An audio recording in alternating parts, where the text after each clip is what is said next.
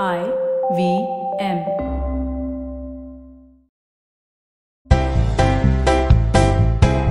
You're listening to Keeping It Queer with Naveen Noronha. Hi guys, welcome to Keeping It Queer. My name is Naveen Noronha. I'm your host. This is an all things queer podcast and today we have someone from Delhi joining us over call. We have Manak Matiyani. Manak is a feminist queer activist from Delhi whose work focuses on sexuality rights, gender justice, violence prevention and sexual and reproductive health and rights awareness. Hi Manak. Hi, thank you very much for having me. How's the weather up there in Delhi? Not as good as in Bombay, I think, but not too bad right now. All right. So, uh, talk to me about your life, Manak. We always introduce our guests by going back in their early lives and figuring out where the queer element plays into their, you know, uh, social understanding of life. So, uh, talk to me about your early years in Delhi. Well, I'm born in Delhi, grew up in Delhi, so it's a big part of um, who I am. I do consider myself somebody who uh, full Delhi wala. I I think this, being in this city is a really big part of. Like, if I uh, come to know, how I Delhi, you'll be able to show me all the nice places around, right? Yes, and the not so nice places also. That's what I look for. Uh, yeah. So uh, I think um, yeah. So I I grew up in an upper middle class family. My parents were in the government service. I had one brother. Uh, so I had a pretty regular, uneventful kind of childhood. Apart from the fact that you know there is a whole lot of stuff to figure out when you uh, don't conform to what the world thinks you should be in terms of your sexual orientation uh, or how you see your identity. And I guess that's a, a bit of a part of uh, how childhood was for me. And it was interesting. Uh, I think people keep asking when do you realize you were gay, and I, I it's very automatic. I mean, I, I just say that it is always there in the back of your head. You know that okay, this is how you feel, or at mm-hmm. least that is how it was for me. And um, I think I saw a disjunct kind of a thing between you know how I was supposed to be outside um, in school. You know, you knew how to walk a certain way, you had to look a certain way, behave in a certain way, and you get a consciousness of that pretty early on. You know that if I sort of you know move my hand like that, people Yeah. will tease me. Hiding your And you start, uh, yeah, and, and you start teaching yourself exactly how your body should move, how you should talk, how you should behave. Uh, so that so much so that it becomes very automatic. It becomes it's not like pretense anymore, right? Like it, it becomes this kind of continuous pretending becomes part of who you are, and I think that's what I had to deal with also in my school life. Uh, home was surprisingly different. It's not that my parents were very out there with they they were not. Uh, so I don't think I've ever had discussions around gender, sexuality issues with my parents at all. But uh, they were surprisingly open in their own ways. My, uh, I, I mean, with all the you know, pretend games and the dancing around and you know wanting to be in a certain way and the kind of toys I had. Uh, really, I mean, they were very, very open and uh, non-judgmental to a great extent about it. I don't know if they had their own separate panics in their own room in their conversations. They must have. Most of them like Yeah, have like a proper. They, don't- they hide it away from us, but they do have like an anxiety Yeah, attack. probably. And uh, yeah, so I don't know if they had panic attacks separately in their own rooms and had discussions about it, but it never came to me. Mhm. And uh, even at home, because we were two brothers, uh, Okay. there wasn't a really distinct division of you know gender roles in the family. I saw, of course, with my parents being a certain way and my mother being in charge of certain things in the house and my father being in charge of certain things. Mhm. But because they also had, it was very interesting for me. I mean, they had names. They were, their names were, um, you know, very. Um, how do I put it? Very, very. Um, what is that called? Uh, uh, they could be names of any gender. Both their names, in fact, Yeah, my mother's yeah. name and my father's name. They Gender could be a neutral names, name or a woman's basically. name. They had very gender neutral names, so it created a lot of confusion among my teachers, the mail that they used to get. Mhm. So, so it was interesting to sort of grow up in a family which did not really have very, very overt confirmation to stereotypes in the sense of, you know, what jobs my parents had, uh, because they had the same job. We both used to go out and work and, and you know, how people addressed them. So, uh, Yeah. so I think that contributed a lot to my sense of comfort in later in life when I realized, okay, this is what my identity is. I feel differently and that there can be difference. All right. So uh, when you introduce yourself, Manak, you uh, you stress on the feminist part first, like feminist queer is how you identify yourself, and uh, you said that it's a very strong uh, driving force towards understanding your queer identity as well. Can you elaborate on that? Uh, yeah, I think um, at some point of time uh, in my sort of education, uh, I think school was a kind of a um, pigeonhole where I had to sort of curtail and limit what I could do and how I would think, because also a lot of concepts were not clear. But college and uh, studying English literature really sort of opened up a lot of new ideas, a lot of new ways of thinking for me. I had a had a fantastic set of teachers uh, in uh, the university, in the college that I went to. Where was this? Uh, and I, uh, this is at Venkateswara College in Delhi University. Okay, okay. And uh, I had a fantastic set of teachers in the English department, and I think that's when my first sort of brush with feminism as an idea, as a concept began. Mm-hmm. And to me, it seemed like it took me back also to my family and said, this seems like the most logical way of thinking Yeah. about the world and organizing the world in terms of equality, in terms of how things should be in life. And uh, I think when I think of, uh, you know, eventually then from there coming into the kind of work on human rights that I do right now Mm-hmm. and on queer rights issues that I do right now, I actually think that it's much better for me as a lens with which I look at queer uh, rights work also to have Mm-hmm. first come to understanding of gender patriarchy and women's rights uh, Yeah. through the work that I did and through what I read and, and the experience that I had. So, what were some of your Uh, observations with the patriarchy issues that we're dealing with? So from you know reading about it in college texts Mm-hmm. to actually seeing it. So my after my I finished my graduation, I studied communication, and one of the first things uh, we had to make a graduation film, and the film that we made was about our family. Like me and a friend of mine made a film about our mothers Mhm. and about gender relations in the family, and that really sort of uh, you know drove that point home for us to see that you know we do think that we are in equal families. That uh, you know something that my mother said, for example, was that uh, she in fact never wanted to get married, but there was a lot of pressure uh, from her parents' side to say, you know, if you don't get married, your brothers will not get married, and so you have to get married. So just the kind of choices that women are forced to make, just the kind of uh, you know organizing of the world where uh, whatever is feminine, female is lesser than Yeah. Is something that I think, um, you know, marginalization, victimization kind of uh, becomes highlighted in many ways right now, particularly around women's issues, but privilege escapes notice. So this really, really, uh, you know, clear consciousness of the fact that I have a privilege because of my gender identity Mhm. uh, was something that became very clear to me early on. And I think as a way of approaching whatever I'm doing and whoever I'm working with, uh, that has really been, uh, you know, a, a- lens with which I have come into the work that I'm doing of saying that, you know, if, uh, you know, you are thrown into leadership positions when people are talking about, you know, how men should come into gender rights and sexuality rights work, uh, you should also recognize that, you know, sometimes for men to be leaders of this work, they just have to not be leaders. They have to give up that leadership. They have to shut up and listen. Yeah. And I think that lesson of shutting up and listening to many women and what they were doing and saying around me was very, very uh, useful for me. Yeah, and you made a very interesting point earlier because uh, one might assume that because we are gay men, that we have a natural tendency to, uh, you know, look at women and be uh, moved by their uh, whole, you know, the whole downfall of the way the women have been treated. So, you know, at the same time, there are gay men in our community who also do not like subscribe to feminism they'll be directly like these women are not allowed here they're not in our space you know that, that also happens very vehemently nowadays so do you have some thoughts yeah, on I remember a couple of years back, I remember at a Pride March party, like we do this Pride party every year in Delhi. Mm-hmm. And um, I remember, like, this is a few years back actually, but at a Pride March party, one of my women friends who was there, suddenly somebody turned around to her and said, Oh, what are women doing here? Mm-hmm. And so there's automatic assumption that gay men will automatically be more sensitive to women, women's rights issues and women's space. Uh, Mm-hmm. is not true. I think a lot of gay men are very, very clear about their own victimization, but absolutely blind about other kinds of, Exactly. you know, privilege that they have and other kinds of oppression that they create in the world. exactly So, um, and, and I think that's important to recognize and place out there because I don't think just because this, this whole arena of queer identity is, is a very gender just one automatically. So, what are your thoughts on inclusion overall? Like, you do have a lot of uh, thoughts on that. You said. Yeah, so I mean, inclusion means many, many different things actually, and uh, we've sort of done a lot of you know when we are in this. I, I work in the development sector, and jargon is one of the big things that we have to deal with. Uh, my uh, sort of the lucky thing that I have is I work with young people, and it's always about using the simplest, easiest language that you understand. And I think uh, in language, one has gone around thinking of you know acceptance versus tolerance and all of those things. But I think um, uh, there are two ways in which I understand inclusion. One is what are systems that will actually just you know put the onus of everybody being part of something that is happening, not on that person, but on systems around that space.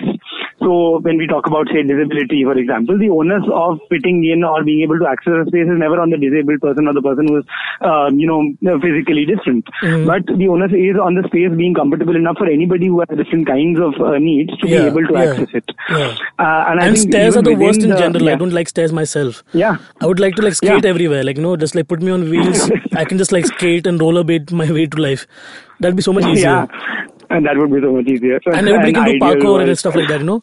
like stairs. Are, if you if you watch like fail army videos on Facebook, you know like stairs are the worst enemies for everybody. So not only Mm-hmm. like like kids and old people and young people, everybody falls on stairs. So let's just do away with Mm-hmm. stairs. Is what I say. And then make everything accessible for everybody. Isn't that the best? Yeah, absolutely. And, and it's been also interesting to look at, uh, you know, within this kind of gender and queer rights space, there are many, many different groups that also exist. So, you know, there are spaces that are just for women. And it always turns around. This whole thing of, you know, not all men turns around and says that, you know, but men are excluded from women's coaches, which I find a really stupid argument. Yeah.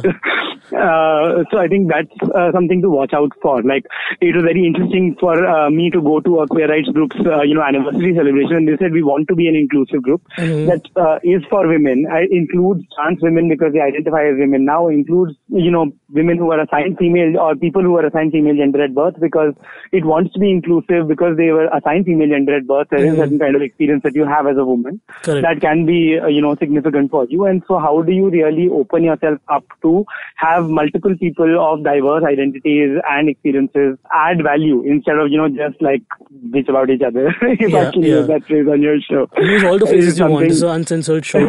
So so fuck the patriarchy, I say.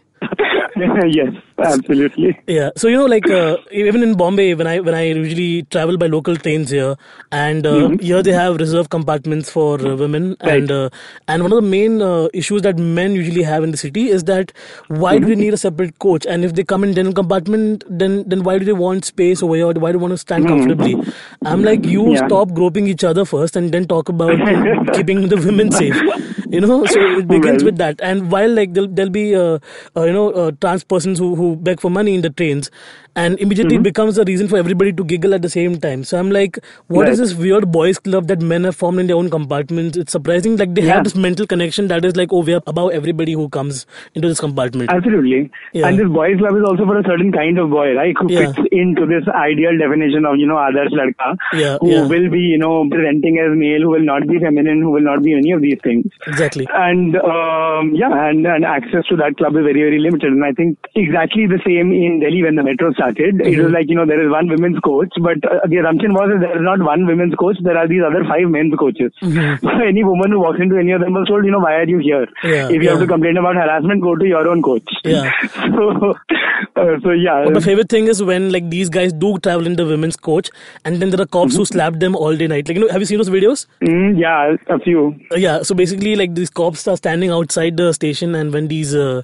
women, uh, you know, like they push all the men out because they know they're standing, and they just get slapped on videos, and the- and Delhi Metro Police pulls the video out. I think it's, it's a good way to clap back at that. yeah.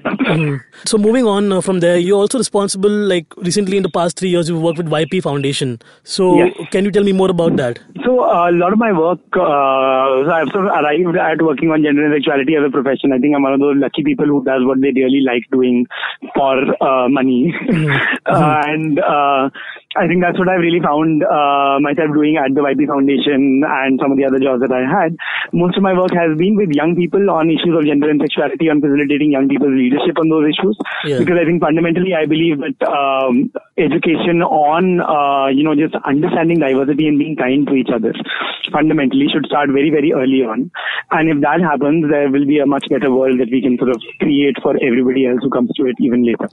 And I think the YP Foundation, what we're doing basically is trying to give a feminist human rights based lens to young people with which they can go out and see what they want to really change about the world and start doing it. A lot of this work is focused on, so we run comprehensive sexuality education programs, we run life skills programs, uh, and the idea is for young people to be able to engage with diversity, to be able to take action, to be able to really sort of, you know, do something about the world they want to see So, uh, uh, for themselves. I'm just like getting this clarified. Like, do you all go to colleges and reach out to young students, or like do they come to you? How does it work? works both ways. Uh, we do go to colleges, reach out, do campaigns. We typically work in a way where um, you know young people volunteer with our programs, and then we train young people to go to different kinds of communities. So colleges, we work in institutional care homes, we work in urban slums, we work in rural areas in Bihar as well. And the idea is for different kinds of young people to come in contact with the organization and start taking action in their own communities. Awesome. So it's not like only college students work with us, it's also sort of rural young people, uh, people from urban slums who work with us as leaders and as participants of programs that we run. Mm-hmm. Yeah, and we see ourselves kind of in the middle of, uh, you know, we are an NGO, but we ourselves in the middle of activism and the development sector to sort of bridge that gap between young people who don't know what is going on in movements and activism in the city, where in the last, say, three years, at least in Delhi, Mm-hmm. uh, a lot has happened in terms of young people just being part of a lot of protest action, a lot of movement building Mm-hmm. on issues of, you know, gender, sexuality, bodily autonomy, Mm-hmm. uh, and the right to sort of just claim your space publicly and privately. And and like the DU uh, atmosphere is very well known to the world, like in terms of being politically charged or with the student body unions, and uh, Mm-hmm. does queer identity and all these issues also play a major role in that activism uh, mold over there? Um, unfortunately, not in the uh, in the student politics as such, and I think Delhi University as a space can be as homophobic as any other space. Yeah, and that is like the right space to actually now challenge that, don't you think? Like Yeah. in, in a in a yeah. in a college yeah, and what is very, that. very inspiring is that there is a whole bunch of young people who have started, you know, different kind of queer. So almost every university in Delhi now has a queer collective. IIT has one, Ambedkar University has one, Delhi University has one. Yeah. And it's really great to see so many young people who are getting together on campus, talking about their identity, creating that kind of space where, you know, more and more people can have this conversation. Mm-hmm. Now, if I think back to when I was coming out, when I was sort of dealing with this, uh, you know, on university campus or anywhere else, it was this continuous feeling of, you know, am I the only one? Is there anybody else like me? Exactly. And, um, you know, in that, uh, seeing there are now so many different spaces that are making this issue more visible is, uh, you know, like very inspiring for me also when I work with young people who are doing this work. Yeah, yeah. Uh, yeah. So when I was in college, I felt the same way. Like, am I the only one? And I came out to a few friends Mm-hmm. in college until I found Grindr and I found my professor also on it. So I'm like, okay, I'm not alone. Mm-hmm. He's also there with me on this. Clearly you went to college many years after I did because there was no Grindr around when I was in college. yeah, yeah, I'm I'm young that way. Awesome. So let's take a small break and we'll be back and discuss the Delhi Pride. Yeah. Okay. Awesome. I'm here keeping it queer with Manak from Delhi. Uh, we'll be taking a small break and we'll see you on the other side.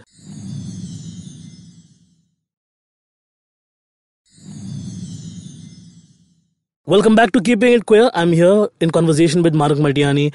Uh, Manak is a feminist queer activist from Delhi who spoke to us in the first half about his many uh, trysts with the student body unions who are working together to, to understand gender binaries and sexuality in, in general. Uh, how did the uh, work with Delhi Pride begin, Manak? So I came into the Delhi Pride work much later than when it began. The Delhi Pride is now, I think it's in its 11th year now.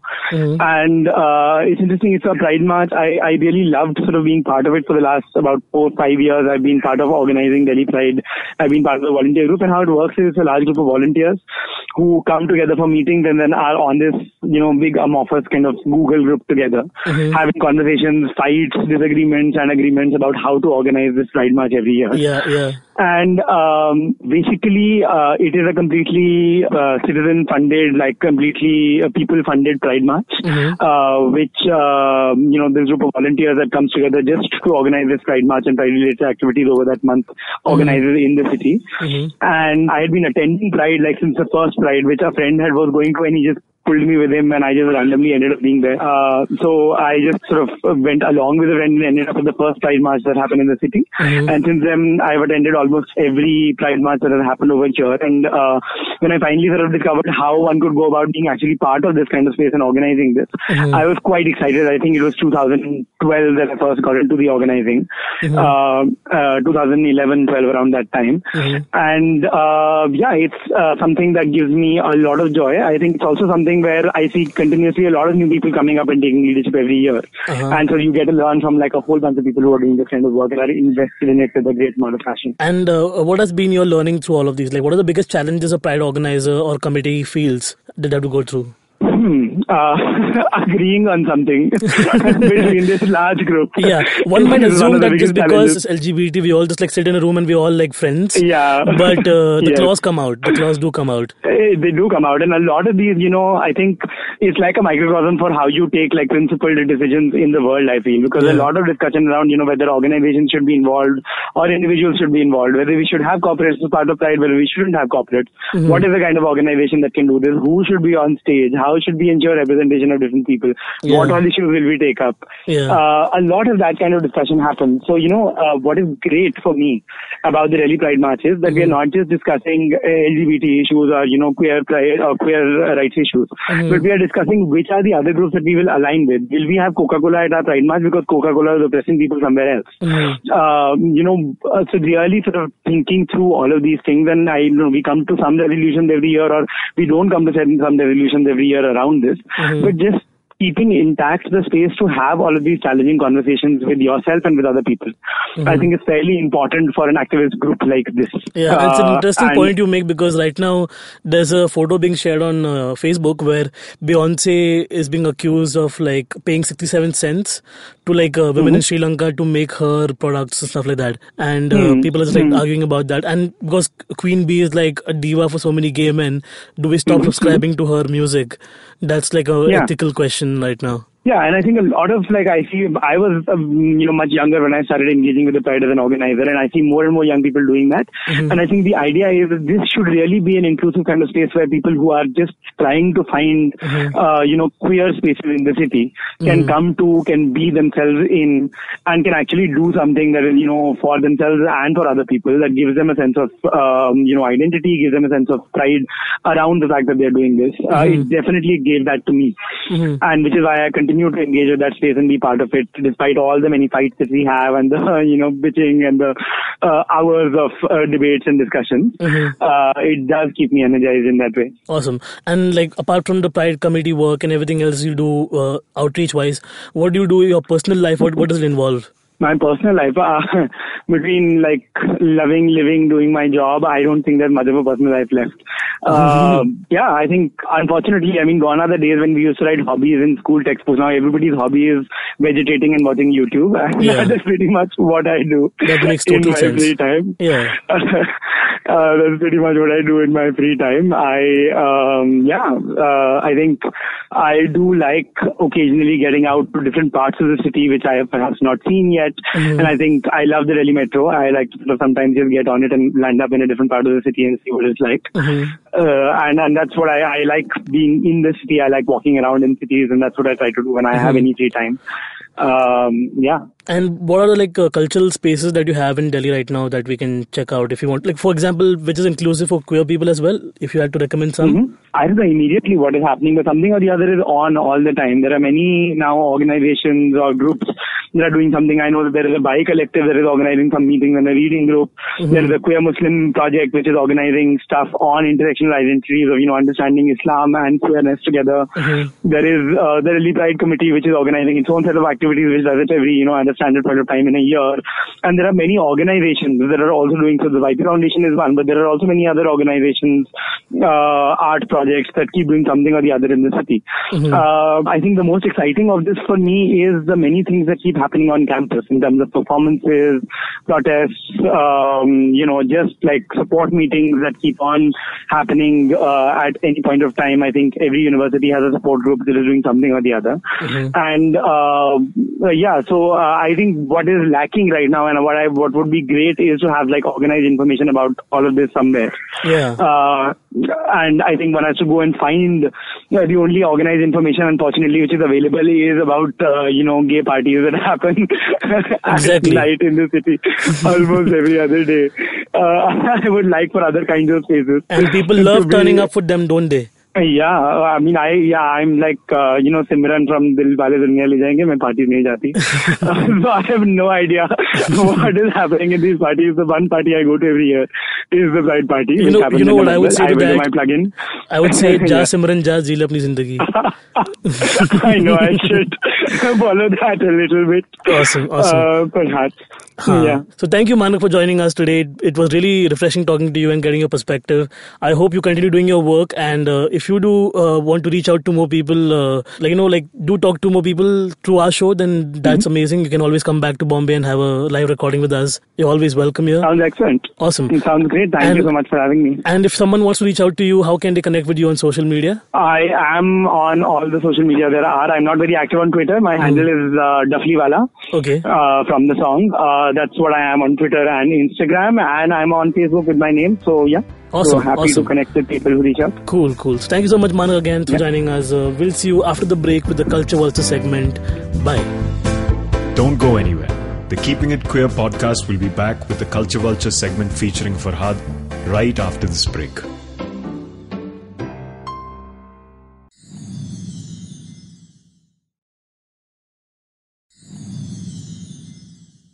Welcome back to Keeping It Queer. It's a Culture Vulture segment. Farhad is here. Hi. and I'm Naveen Noronha. Hi. And uh, you know, like over the past few weeks, Farhad, I have to confess, I've been struggling to give up marijuana. Oh my god. Yeah, it's like pot's been one of my uh, greatest allies in the past few years. Ugh, I know that feeling all so, too well. Yeah, so much so that like I've told my mom straight up after I came out, I was like, I'm also a stoner. Like, what- I have an entire bit now on that, like you know, on coming out as a stoner as well. Huh. And you know, like it's it's good. Like even right now, I'm wearing these socks which have marijuana leaves on them. Yeah. Priyanka, please take photos of my socks Uh, for later use.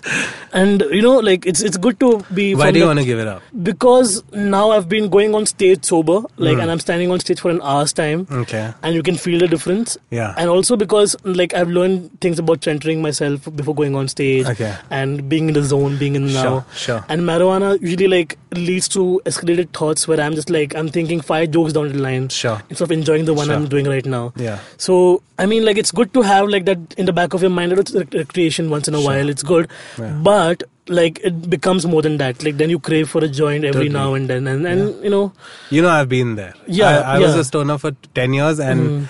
Uh, more than 10 years easily. Uh, I remember while my friends are like, oh my god, dad say alcohol churaya. Mm-hmm. I was like side me rolling a joint because I just saw my friends how they would puke and like cry over a girl after getting drunk. Drunk, yeah. And I was like, that's not me. in that Uh, respect, I still have respect for marijuana. uh, no, I totally never. I don't drink still. Uh, but over the years, I became such a chronic stoner. I was a wake and bake. Uh, Reached office, lunch ke pehle bake, then chai ke saath bake, and then left office bake. Just about to leave office bake. Then Yeah. reached home and then four five with your roommates. Yeah. And so I was there. But uh, one year, six months since I've smoked, and. Uh, I'll tell you what, I'll give you a reality check, right? Yeah. nothing changes. Okay, you think life gets better, you'll be more functional, you'll be more this, nothing changes. Strokes to funk. But you'll start dealing with life way better. Like whatever, if shit comes your way, you'll just your reaction or the way you respond to it will be Yeah. entirely The different. second day of quitting, I had like an anxiety attack, like no one's business. Like I haven't had one. I had smoked so to a long. point where I would take a drag and I would get a panic attack. I would just break into a sweat. But then, you know, actually, just uh, throwing out a recommendation while at it, uh, there's a new show on Netflix called Explained. Mm-hmm. Uh, watch the first episode of it. It's entirely about, it's by Vox. Uh, Vox is doing a show called Explain on. Yeah, they, Netflix. they do on where YouTube they also, take- but smaller videos. yeah, but now they uh, it's a proper show on Netflix. The first episode is about marijuana, and they talk about how now that the research is out because marijuana is just legalized, uh, getting legalized very lately and all, and you will learn about how much, like how much abusing it. It's a great uh, because in that sense I still miss marijuana, just unwinding or relaxing or whatever. Yeah. Uh, but uh, I guess I abused it to a point where I cannot smoke it again. Yeah. Uh, but uh, yeah, it does cause a lot of paranoia, a lot of Mm-hmm. psychosis, uh, anxiety related Yeah. issues. Uh, if your parents suffered from anxiety and you're down on marijuana, it can really mess you up. Yeah. So, being there, I wish you the best of luck, man. So I won't ever Give want to abuse it so much Yeah. that then I hate it like you do. Yeah. Like you know, I can. I still want to go back to it a month from now and be like, hey, I enjoyed this. Yeah, you know. yeah, yeah. And but the kicking the butt part is the most difficult because then you're like tempted constantly and all of that. Yeah. Ah, so tell me something it's that will take you just need off. a little perspective change, that's all. Yeah. yeah. Okay, so speaking of marijuana, I will. Uh, yeah, okay, okay. So a lot of times, you know what shows do? Like uh, shows try to be trippy, so it's a stoner show or something. But for the first time, Like weeds. Weeds was like uh, we spoke about Orange is the New Black, the same guy, right? Jenji Kohan, yeah, the same yeah. creator. I thought it was like urban poppy in a cute way. I loved Weeds back then when it, I was also very vested into the sons. Uh, so uh, I found Weeds to Candy Floss, Urban Mom, you know, Soccer Mom kind of like Mm-hmm. Yeah. comedy, and I did enjoy it back then. Uh, I was really into her sons as they grew up, both of them. Yeah. Uh, but And uh, it came around the same time Breaking Bad was around. So like they, I think in many ways people looked at it as like, oh, they're doing the same formula but with a yeah. urban mom. Yeah, yeah. And uh, what was I saying? Uh, yeah, I got a show that is none of that. It's not trippy. It's not this, but it is such a deep show and such a beautiful show. It's called High Maintenance. Okay. Uh, a friend recommended it to me recently. Even though I'm not a stoner anymore, it's that one show I wish that makes me miss weed. Like, uh, but in a very like. Sometimes I feel like what I miss about weed the most was an altered consciousness. I don't want to sound too quasi uh, like uh, deep or anything, Yeah. uh, but I always like some of the conversations I had when I was stoned, Yeah. and uh, high maintenance is filled with those conversations. You know, Mm-hmm. where they are suddenly deep, they are suddenly like fading in and out from deep to like casual conversations. Uh, it has. Um, Ty Durrell, yeah, Yeah. yeah. Uh, Ty Burrell or Ty Durrell? even I, I From Modern Family. from uh, Broad City. Oh, then he The must be- dentist. Yeah. Uh, ben Sinclair.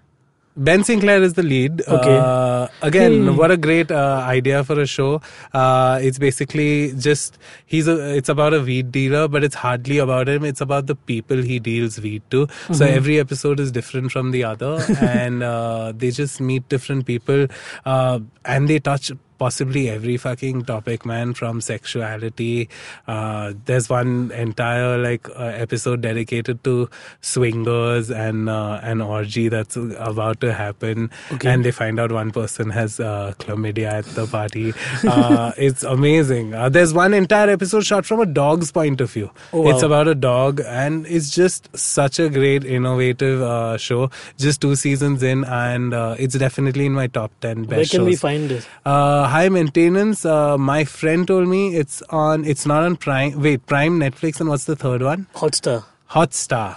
I'm not sure. I'm not sure. Uh, again, I can just tell you to watch it on any streaming site like F Movies or uh, One Two Three Movies or Go Movies or X Eight Movies or X Movies. Mm-hmm. But that'd 8. be illegal, I don't would keep going. I would keep going. Yeah. Yeah. Do you take this seriously when you get? Uh, uh, Are you crazy? The, the stuff we've spoken about on this show so far, like No, a lot no, of it can land us in jail. You ca- I know that, but I'm saying usually when you're surfing the net and suddenly, uh, like I'll give you an example. Lately, when I go to Pirate Pirate Bay, Yeah. uh, I get a use a VPN. You know, if Yeah, we know your on. if we know your IPN code, then the government can too. And then I'm like, am I supposed to be stressed out about this? They Like, just want to scare you all the time. nah, I Like don't they, they keep scared. blocking it. That's See, this is why you need to uh, also give up weed. You won't be so scared. yeah, I stopped being paranoid. No, I'm not I scared at all. Okay, okay. But I generally like now I'm happy with the streaming Yeah, services that yeah, have provided us enough entertainment in general. Yeah. Because you know what, like these F movies or whatever these sites are, Huh. you go to them and then like you want to play, you want to play, you press play, then goes Yeah. like four, four fucking uh, ad blocking websites. Naveen, like uh, don't be so 19th century. there is something called ad blocker. I add that as okay? well. Despite that, they open into a different browser. Nope, nope, They nope, do, Farhad. Nope, nope, nope, nope. Anyways. Okay, ad blocker plus. Okay, you don't have to pay for it. You're using basic ad blocker. Get ad blocker plus. oh, I'm a basic bitch. Uh? Ooh. In fact, can I tell you something? A lot Hmm. of people don't know this. There's a different, since we recommend shit, uh, there's a different ad blocker extension on Chrome just for YouTube. Do you know that? Because, yeah, so there's an ad blocker for YouTube. So you'll never even have to deal with a fucking YouTube ad ever But that again. ad blocker works on every website. So YouTube by it default does, but a lot of times on YouTube, I've seen I still get a fucking ad. So I'm like, no, I don't want noodles, Juhi Chawla. Acha. Uh, so, yeah. She sells noodles, right? One Yeah, of them does. Knorr or something she sells. Oh, Anyways, so uh, Bob the Drag Queen is in this. I Yeah, noticed. yeah, uh, yeah. Winner of season 8 of RuPaul's Drag Race. Mm. Uh, a season you tried to watch. I've, I watched, I recently I told you to go to. to season 6, no? Why did you go to 8 all of a sudden? Uh, because Netflix only has season eight and nine. Yeah, Uh, they had seven, but they removed it. Such weird. Fuck people. knows. Uh, I I'm not Naveen. I'm not gonna get into RuPaul's. It's okay. I just find it too like seizure induced. Like those lights. You know what lights I'm talking about? There's that pink background and there are those lights flashing. Yeah. I literally feel like I might get an epileptic fit just watching that. And uh, God, just those uh, written like uh, uh, like puns that they have. You know, he constantly has like a pun every time someone walks down the stage. yeah. You know, there is a pun ready. It's camp, but it's fun. Mm. Why are you looking for high art in that? Like, I'm not looking for high art. Bro, I told you, I love, I love fuck. If you want camp and like gross, I, I like either all the way down or all the way high up. Like, for example, I told you, one of my favorite reality, American reality shows, which is terrible, was Baby Boo Boo, like uh, Honey Boo Honey Boo. Boo Boo. Yeah. Uh, oh my god, like I love that family. They just fart on each other all day. They like literally. they have warts under their necks. They have they are like morbidly obese. They Yeah. like throw butter at each other for time pass. It's like, a really yeah, redneck hicks. horrible, horrible Yeah, show. yeah. But I love that show because Yeah. Mm-hmm. it goes all the way. It goes all the way there, you know. And uh, RuPaul is like I don't know. I don't know. Maybe I, sometimes so much so that now I'm like because you know it's such a big part of when all with Kitty Su doing all these gigs and all. I I have not been to a single one, right? And I have hmm. friends. Hey, do you want to go see Bo Derek? Bo Derek? Derrick Barry. Derrick Barry. Bo Derek is an actor. Oh shit. Okay. Uh, sorry. Uh, Bo Derek is an actress. Yeah, actress. Yeah. Yeah. Okay. The uh, good James Bond. Uh, Yeah, I think Bo so. Derek. One of those. Sorry. Uh, Derrick. Barry. She's a Britney Spears impersonator. Oh my god, you know, let's go for that. And I'm like, who's that? And they're like, oh, you don't watch RuPaul? and I'm like, mm, Yeah, I went. I went to one recently where Tammy Brown had come down. Tammy Brown was in season one. okay. She did not do much, Okay. but but the crowd they have a good time irrespective. Like I Okay. noticed one thing about queer parties is that we don't care who's performing in general. Yeah. and that's an experience I had firsthand at the Huh. Bangalore Kitty Ko where Huh. they came expecting a drag queen, but they saw a fat comic and they were like, you know what, we're not interested. So they Oh, went to the bar and made noise. Were and I'm you like, performing? Yeah, I was doing an entire okay. hour's material. Okay. And they were not giving a fuck. So I was like, you know what, I don't care. And I think that's one thing about gays in general is that Yeah. we just like we want a space that accepts us as we are, and then Yeah. lets us do our dancing routine and do our Just- you know jing bang thing, Huh. and then we fuck off. That's all we Yeah, care about. like you know, it doesn't matter. The higher end gays will pay more money to get into a nicer club. The lower end gays will go to the Gay Bombay parties. Yeah. Irrespective, they do the same thing at every party. Yeah, what I've yeah, noticed. yeah. So I'm beyond that now. Yeah. Shit. Yeah, me too. I've Yeah. not been to a gig like. I would rather have like a small intimate setting with more queer friends who can have like like what we do in the studio right now. Is that what we are calling orgies nowadays? a quiet, intimate setting. yeah, you can catch the entire stream on fmovies.com. Oh my god. Um, so that's it today. Yeah. Uh, yeah, sure. Yeah. Yeah, Uh, high maintenance. towards the end of the season, I have given up on Farhad, uh, and I've not. I'm not going to convince you anymore to watch RuPaul's Drag Race. It's okay. It's not for everybody. What I would say. Yay. Uh, but yeah, you should watch the Untucked episodes. Is what I would say. That- That's why all the Untucked? I was like, when did you know, but yesterday again, sorry, uh, while I was on Netflix because I watched the- Netflix. Ne- Netflix. yes, Sorry, Netflix fleeks. on fleek. Uh, Netflix. Uh, so it obviously recommended other shows like RuPaul's Drag Race, Skin and there are tons of yeah. What what I saw tons. Are there any good ones there? That in drag, does nothing else. nothing. But there were tons of drag shows. I saw. Yeah, there's like uh, For me, some, I just some movies honestly like. I love Project Runway, so I, I went to Project Runway after Yeah. that. But like, but Project Runway is the one inspiring RuPaul's Drag Race as a as a show. You know, like they yeah, were like, Project Runway is great. yeah, it's great. it had budgets also in but the beginning. So Project Runway is great. so, this is budget runway. Okay, Cool. cool. Yeah. so that's it from us today on Keeping It Queer. This is the second last episode of the season for us. Uh, join us next week on the last episode.